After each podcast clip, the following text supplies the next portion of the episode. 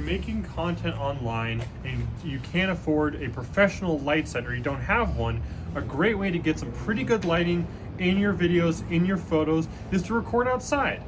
Direct lighting is okay, but ideally you want that indirect lighting either in the shade or on a cloudy day.